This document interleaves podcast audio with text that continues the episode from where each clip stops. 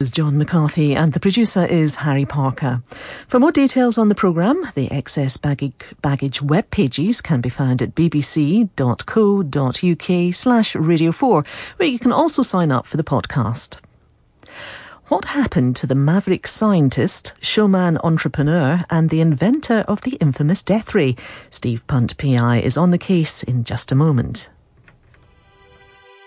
we now enter the world of archaeoacoustics. BBC Radio 4 reveals the sounds of the past. Travelling back in time using sound and music as our time machine. Professor Jim Al-Khalili explores how the past would have sounded to our ancestors. The acoustics of Stonehenge sometimes sounded like a very deep bass synthesizer. Hearing the past. Tomorrow morning at 11 o'clock. Steve Punt has Radio 4's very own gumshoe now. This week he searches for the truth behind a maverick inventor who toyed with airwaves with deadly intent. It's another case for Punt, PI.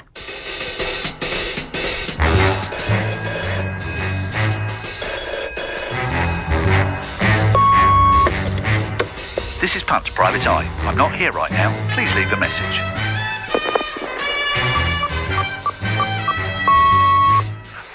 It's Tracy. An intriguing little case just came in involving a deserted laboratory, a tormented scientist, even talk of a death ray, and more than a whiff of wartime intrigue. He made our chats in Whitehall jolly jumpy, and I want to know why, Punt. Bring me a detailed dossier on this fellow. Is he science fact or science fiction? The name's Matthews. Grindell Matthews.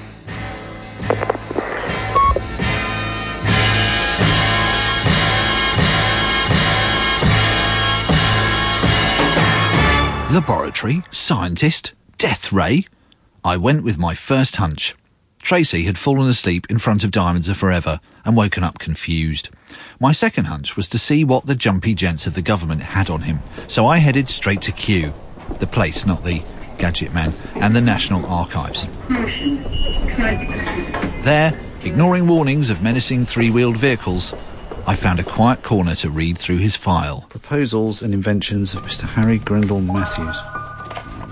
Minute sheet, Air Ministry file, secret. Yeah, this is actually from uh, notes at a conference of Mr. Grindell Matthews of inquiries instituted in the Birmingham police records as to Mr.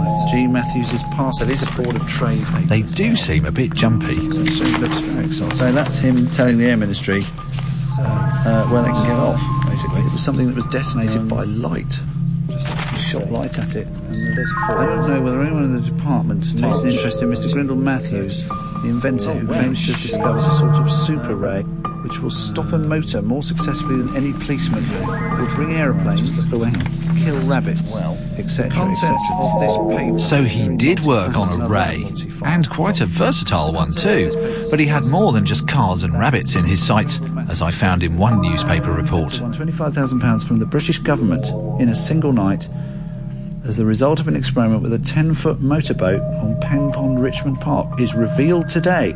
Hitherto, it has been one of the most closely guarded secrets of the war. Wow. The file contained plenty of leads, so I followed the one that was closest Richmond Park. I had a rendezvous among the deer and ducks of Pen Pond with author and teacher Jonathan Foster, who had also seen the file, and we reconstructed events of that long secret experiment in 1915.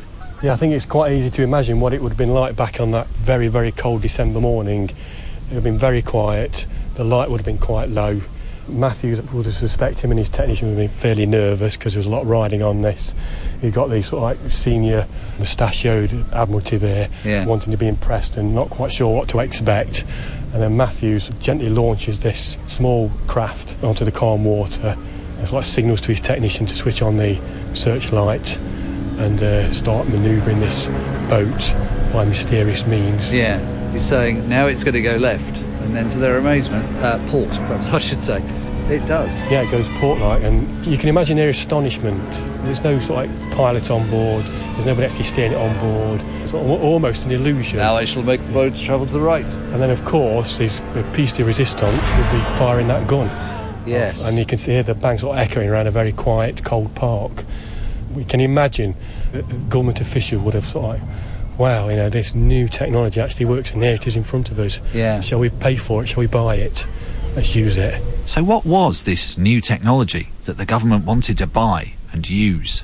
They'd asked him to look at this kind of technology of using selenium, which is a, quite a special element with a unique property of when you shine light on it, it generates an electrical current.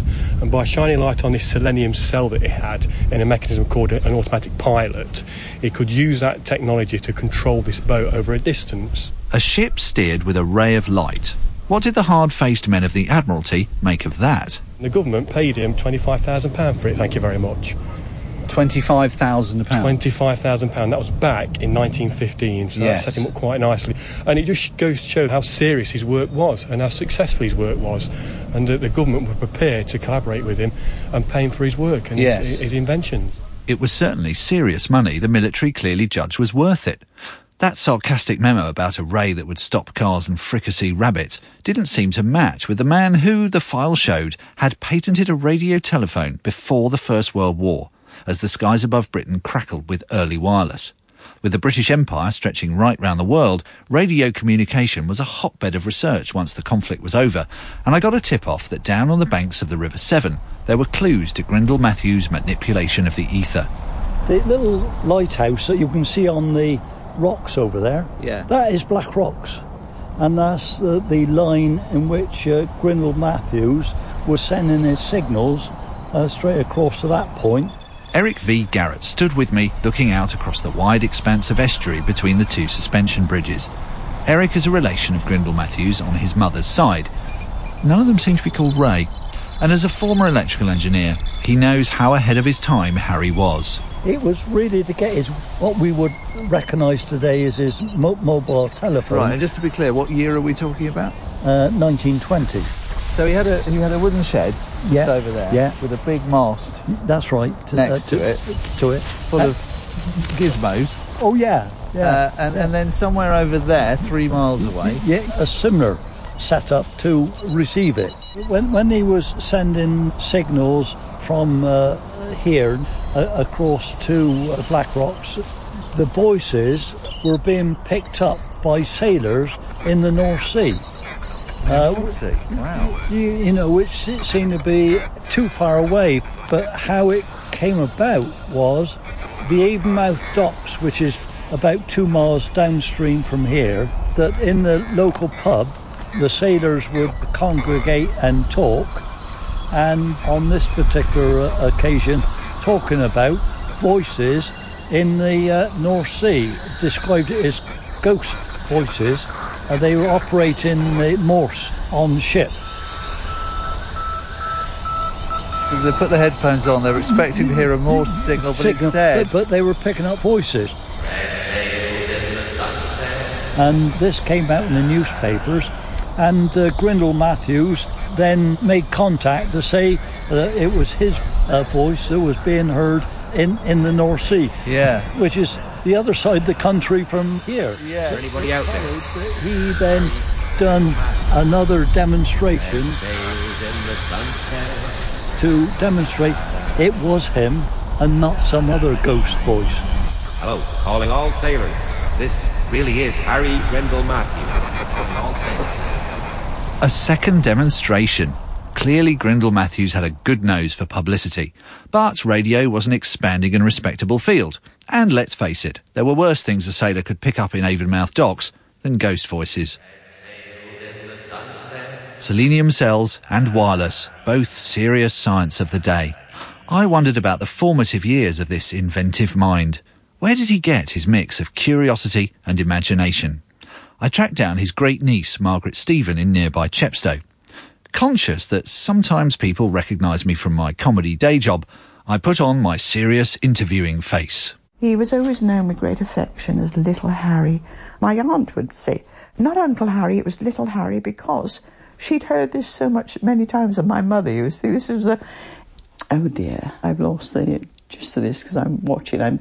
I tell you what it is. You're frowning at me. and You're worrying No, me a so little I'm gonna bit have to- because I'll just have to I'm look not. At the no, no, ceiling. what No, it is, sorry, I'll- you've I'll- got that expression on your face. I'm not really sure whether to go forward. I'm not sure whether you believe in what I'm saying here. You know. I must have inadvertently lapsed into a Paddington Bear impression and given her a hard stare. I apologise for my face and we continued. Okay, let's recap. Well, little Harry would go down to the old forge, and there he'd pass many happy hours, captivated by the stories of the wonder of space which the old blacksmith told him. Because, I mean, this was the time of horsepower, wasn't it?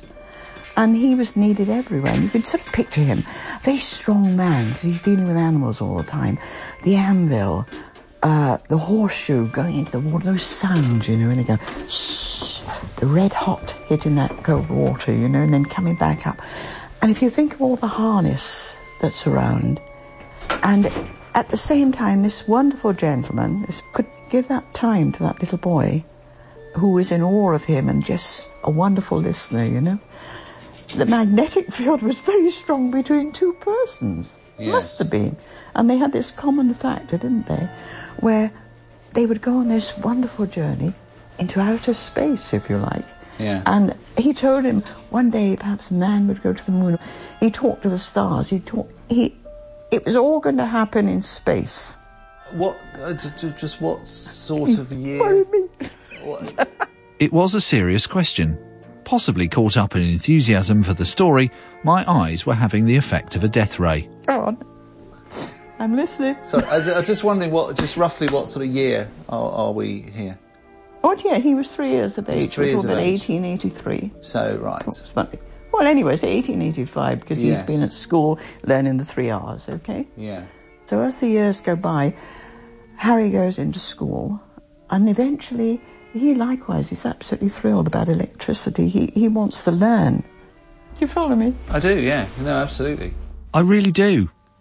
This wide eyed little boy looking into the forge at the white heat of the century to come again doesn't sound like a budding Dr. Deathray. Talking trees, tree sound. Margaret pointed me to South Wales to find out what came next after the remote control boats and mobile phones for this boy's own hero. It was time to delve into more documents, this time at Swansea Civic Centre. If you pop straight through, he's on the inquiry desk. Andrew Dulley, the assistant county archivist, produced some heavy files from the strong room, and I do mean heavy. These records um, came out of the woodwork quite some years ago in the late 90s. And we were fascinated when they first came in because they showed us a story which uh, blew our mind. Now that's the sort of thing I like to hear. So what did these voluminous binders contain? This one here contains stills for a Pathé film which was brought out in the 1920s. And it's, it's, it's basically a dramatic recreation of the demonstration of the death ray um, in 1924. Hold on. So not only was there a death ray, but it was demonstrated. And that demonstration was then reconstructed for the newsreel cameras with added professional polish. Beautifully lit. Yes. And we'll see with some of them that it was a little bit of an embellishment of the, of the truth. Here's Harry Grindell Matthews with, with leather gloves on, staring at some poor little creature with a sort of cool, dispassionate gaze. And given that he had a death ray, Yes. I hate to think what he's got in mind. Yes. What is it? Is it a dog? I think it's a dog, yes. Yeah. It was rumoured he could kill a rat with his death ray. I hate to think whether this little dog was going to buy it later on. The, the, the dog, unfortunately, is wearing an expression that says, "I'm not at all sure about this," isn't he? Yes, he is, definitely. Ah, so here we are. There's some more. on. That's Harry Grindell Matthews in the middle. These are meant to be the men from the government. Here's one with his waistcoat and his pocket watch. Yeah, he's still got his overcoat on as well. So That's right, He's yes. obviously hot foot from Whitehall. Yes, he is. Or maybe it's to, to shield him from the worst uh, effects of the rays. This photograph here of him, th- this is an astonishing Doctor Strangelove uh, picture, isn't it? Every inch the sci-fi scientist. He's, he's got these dark glasses on and this very powerful light uh, on his face. They seem to be goggles going around the side just to protect him. Apparently, he always claimed he'd lost the sight in one eye through his experiments. So he caught it in the eye and that had gone. Yeah, although given that it was a death ray, he Well, got off quite lightly. I think there, he did, yes. Did Grindell Matthews literally blind himself with science? Right, moving on. I think that might actually be meant to be the. Uh, Oh, is that the death ray? Yes, here it is Oh, in all yeah. its glory. Wow. And look, here they are in their special suits. They've got special headgear. Pointing up at the sky. The later pictures. It's on a very strange stand, isn't it? It's Yes. on a sort of, um, it looks like a walnut whip. It looks like a big searchlight. You can see the ray rather dramatically shining out and into a tree, although the tree, you'd have to say, is signally not on fire. The, the question that springs to mind is, but do we know what it was? I mean, it looks like a, a light. Well, what's being shown here quite clearly is it's just that. Um, what the actual ray was, no one's that sure. Um, even people who work quite closely with Grindell Matthews weren't that sure what it was. He kept all the details to himself. Right. People have speculated it might be some sort of a laser. Death rays have quite a long and um, illustrious history. I mean, Archimedes is the first one to do a death ray. He used a parabolic arrangement of mirrors to reflect the sun onto the Syracusan warships to set fire to them back in classical times. But more recently, you've got uh, the War of the Worlds, where there's the Martians who have death Yes. rays. Yes. Well, that's back in, in Victorian times, but then, of course, this isn't that much later that people are saying, well, it might just work. But which people? Newsreel audiences or scientific peers? The huge collection of cuttings from all around the world makes it clear that the idea of the death ray grabbed the public imagination. The flair for publicity suddenly made sense, and Matthews became a celebrity. Invisible ray for bringing down aeroplanes. When the nearest hostile machine comes within range, there is suddenly a terrible flash of lightning as if a tropical storm had burst into fury. Projectors could be made. And a 50-mile anti-aircraft barrage around London could be established as an initial cost of London, in the House of Commons, Mr Leach told questioners that his attention had been called to the claims made of an invention known as And the he's death also got ray. death ray rivals Uh, here. So, at the Times of India, death ray, says the Star Englishmen may sell death ray secret to French Death firm. ray arms race. Some months ago, there appeared in the daily press stories of French aeroplanes having been brought down on German territory. North China Star and some mysterious interference with their ignition. Cutter. Tests are shortly to be made in Britain with an invisible Parliament could not accept his statements concerning the invention without scrutiny, which apparently he was not prepared to face. In which the effects were produced by fraudulent communicating the First Lord of the Admiralty on the matter. Sir Ernest Rutherford, who is an even more famous physicist, said that Mr. Grindell Matthews was Not best avoided. Came from Matthews in Paris today. After racing to Croydon Um, Aerodrome in a fast motor car, they found that Mr. Grindell Matthews had just left the country by air. That's great. That's May the 28th, 1924. It was a bit like the 39 Steps, except in Croydon. From the old aerodrome control tower, Jonathan Foster and I looked out over an industrial estate and used our imaginations. That's right. If we'd have stood, been stood here in 1924, we'd have seen um, Matthews boarding one of those lovely little airplanes to Paris, and a car screeching into, this area here, just in front of the runway. And in that car was his uh, financial backers and a solicitor, desperately preventing him from going abroad to give away the secrets. At that time as well, Major Wimpress from the Air Ministry had spoken directly to Matthews, urging him not to give away the technical details to any foreign foreign government or agency. So on the one hand, they were being rather sceptical, but on the other hand, they were telling him not to, to tell anyone else any of these details. That's right. Major Wimpress was very, very clear. In fact, he, he he mentioned it was a, there was a, sort of like an injunction that he could call upon to prevent him from giving away any te- technical details should he be pressed by a foreign government Yes. to reveal anything. But what were these technical details? All I could glean from the documents was that it was an electrical charge using ultraviolet light as a carrier beam. This sounded like science to me, so I asked particle physicist Tara Shears whether it made any sense at all. ultraviolet light or any type of light, and that includes things like X-rays and radio waves, are sort of manifestations, if you like, of the electromagnetic force. That's electricity and magnetism all rolled into one. So by saying that you have an ultraviolet light beam as a carrier, well, that's absolutely true. It's carrying the electrical force, it's carrying energy, so it could do the job. I mean, this is something like a laser. So that answered my question. However, since Tara was in Geneva and had broken off from her experiments in the Large Hadron Collider at CERN in order to talk to me, I thought I'd better ask her another one, especially since she couldn't see me and be spooked by my expression. So I asked her the big one. Would it have worked? Could it have brought down a plane?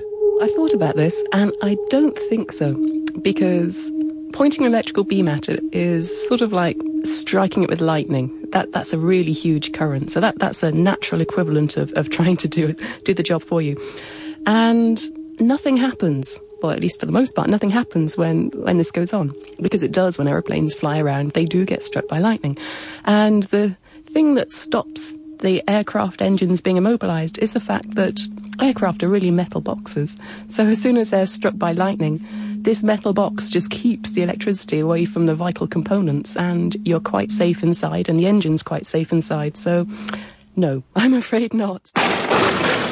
Maybe it might have worked on wooden planes.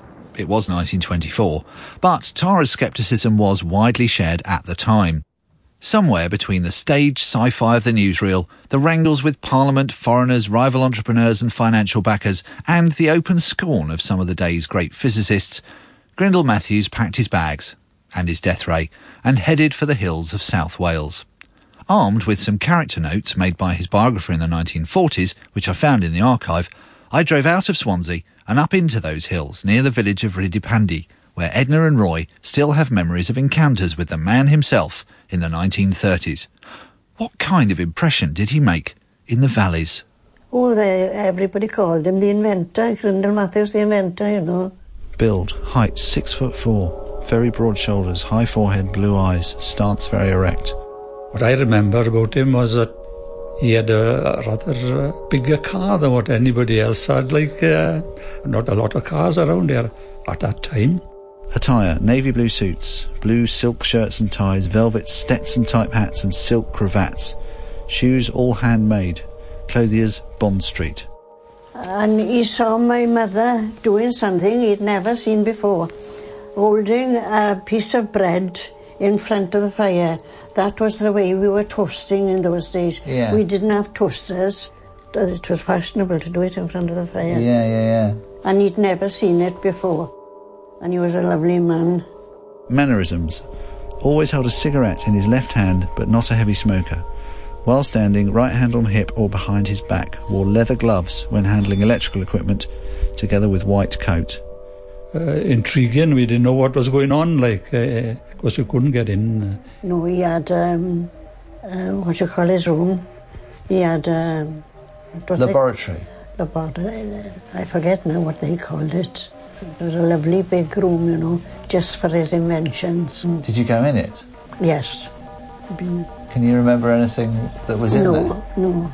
was inventing things up there in, uh, on the mountain, and, and it was all closed. And uh, I remember aeroplanes coming and landing on the mountain. And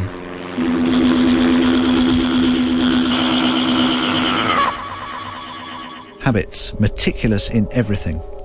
Drank the occasional ale if visiting the village pub to purchase beer for those working on his land. Preferred gin and Italian when entertaining friends. An inveterate tea drinker, more than 20 cups a day. A man who could do with very little sleep, often worked through the night in his laboratory. cars coming along the mountain road would be stopped uh, for f- five, six minutes, seven minutes like that, and then start up again. Well, the horse was uh, coming along, and my father was on the horse, and it uh, stopped suddenly. And uh, we don't know anymore. It stopped on the road near Tor Clawdd. Yes, that's right. Right. Uh, Didn't stay for long, then it did move after. right. Just one short stop, you know. Yeah. Mm. My father never got over it. That's strange, isn't it? That's how it goes, is it? Gone are the days. But what was he working on up there? An ultraviolet heat ray that could speed up Edna's toast? It may well have been on the drawing board. It was time to visit Research HQ, Grindell Matthews' mountain hideaway at a place called Tor Clawdd. But how hidden away was it? Oh, it's on its own. A Very lonely spot. Is it quite hard to find? Uh, you could go up from this road now, and you'll go past it without knowing about it. Yeah. Fortunately, local man Jeff Morgan could lead me along the bleak and windswept route to Matthews' retreat. He was into rocket technology, the aerial torpedo, he kept working on that, and he kept improving his death ray, all from up here. There we're several hundred yards off the road. We're on a yes an unsignposted track. Yes. And we're just now able to see his house. The Yeah. building. This is his house. Is Yeah. it? House there, and, and the lab was on the other side. The house is still there, low roofed and sheltered against the hill, and a large and somehow appropriate radio mast made the air hum with invisible forces. But Tracy had mentioned a deserted laboratory, and now I found out why. Ernest Barwell, the author of the first book in 1943 on Matthews, said that he came up here uh, some weeks after Matthews died to pick up papers, and he found that a lot of the uh, notes that Matthews had made were cut out of his books, and most of the machinery and equipment had disappeared. They believed that the government had come here and taken everything away. Right. When the war broke out, the first thing they did here, they electrified the fence around his home and dug trenches in his airstrip. So if the man was of no importance, and they put a guard here to watch him, an army man. So why was that necessary if they were saying, on one hand, well, what he's got, we know all about that or whatever, why should they protect him to that degree? Why indeed? Did he believe that his greatest invention might yet fulfill its destiny? You see, now, I was talking to you earlier about the Germans bombing Swansea. They used to come in down West Wales and they would come down over this mountain now. Yeah. And now you can see, he could hear and see the bombers coming, couldn't he? He's got a totally uninterrupted view. Yeah. It would be ideal for him to have a go at bringing the bombers down, but Churchill refused him that permission, you know, so. He Yeah. uses death To use his- yeah, his- his- yeah, yeah. Whether whether it will work, we don't know. But you can see from from his laboratory up there, he could stop vehicles on the road over there. That's I would say half a mile. Yes, yes, it is. And do we know? I mean, people witness these. Oh yes, yes. My father said that his brother won, not on this road, on the other road, which is further away again. His motorbike stopped one day, and he got off, and he, he, he couldn't see anything wrong, and he got back on his motorbike. It started, and he drove off. It, it might be a myth because everybody then, if, if you ever stopped on the, on this road, it is always Matthews's fault. It might be a myth. As with some of the experiments, it's hard to find proof that the story is viable. If Grindell Matthews did meet Churchill, local legend says it happened in the Mason's Arms, and that's where I met with Gary Melville, who spent his boyhood playing around Tor Clawdd and has his own theory about the fate of its architect. The death ray received so much publicity, I don't think, to be honest, he ever recovered from that. Towards the end of his life, he really regretted inventing this death ray, hmm.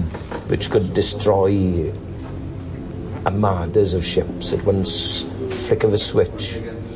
Having somehow fallen naturally into such archetypal roles as showman scientist, maverick against the establishment, stylish dandy, and reclusive genius, the only thing missing was the moment of epiphany.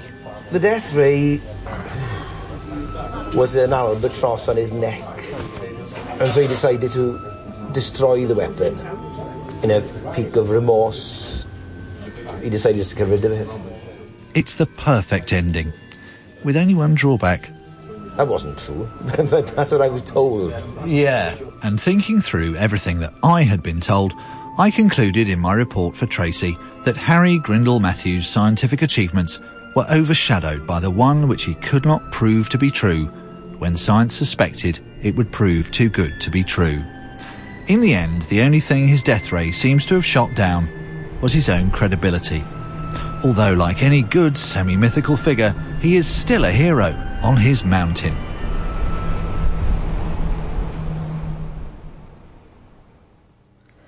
Punt PI was produced by Neil McCartney. Tracy was played by Jared McDermott. And next week, Steve's on the trail of a film about Lloyd George, which mysteriously vanished at the end of the First World War. That's at the same time of 10.30. A look back at the week in Westminster after the news here on Radio 4 with Steve Richards from The Independent. September the 10th, 2001. It's a very calm day outside. It's a beautiful day, and you don't see the threat. And that's your real security danger is growing complacent about The real threat comes to this country in the hold of a ship, the belly of a plane, or Violence against innocent civilians is really senseless and, and it just shouldn't continue. And we're working every day what protection do we have to try and lower the level of violence. in the near term? The Day Before 9 11 on BBC Radio 4 tonight at 8.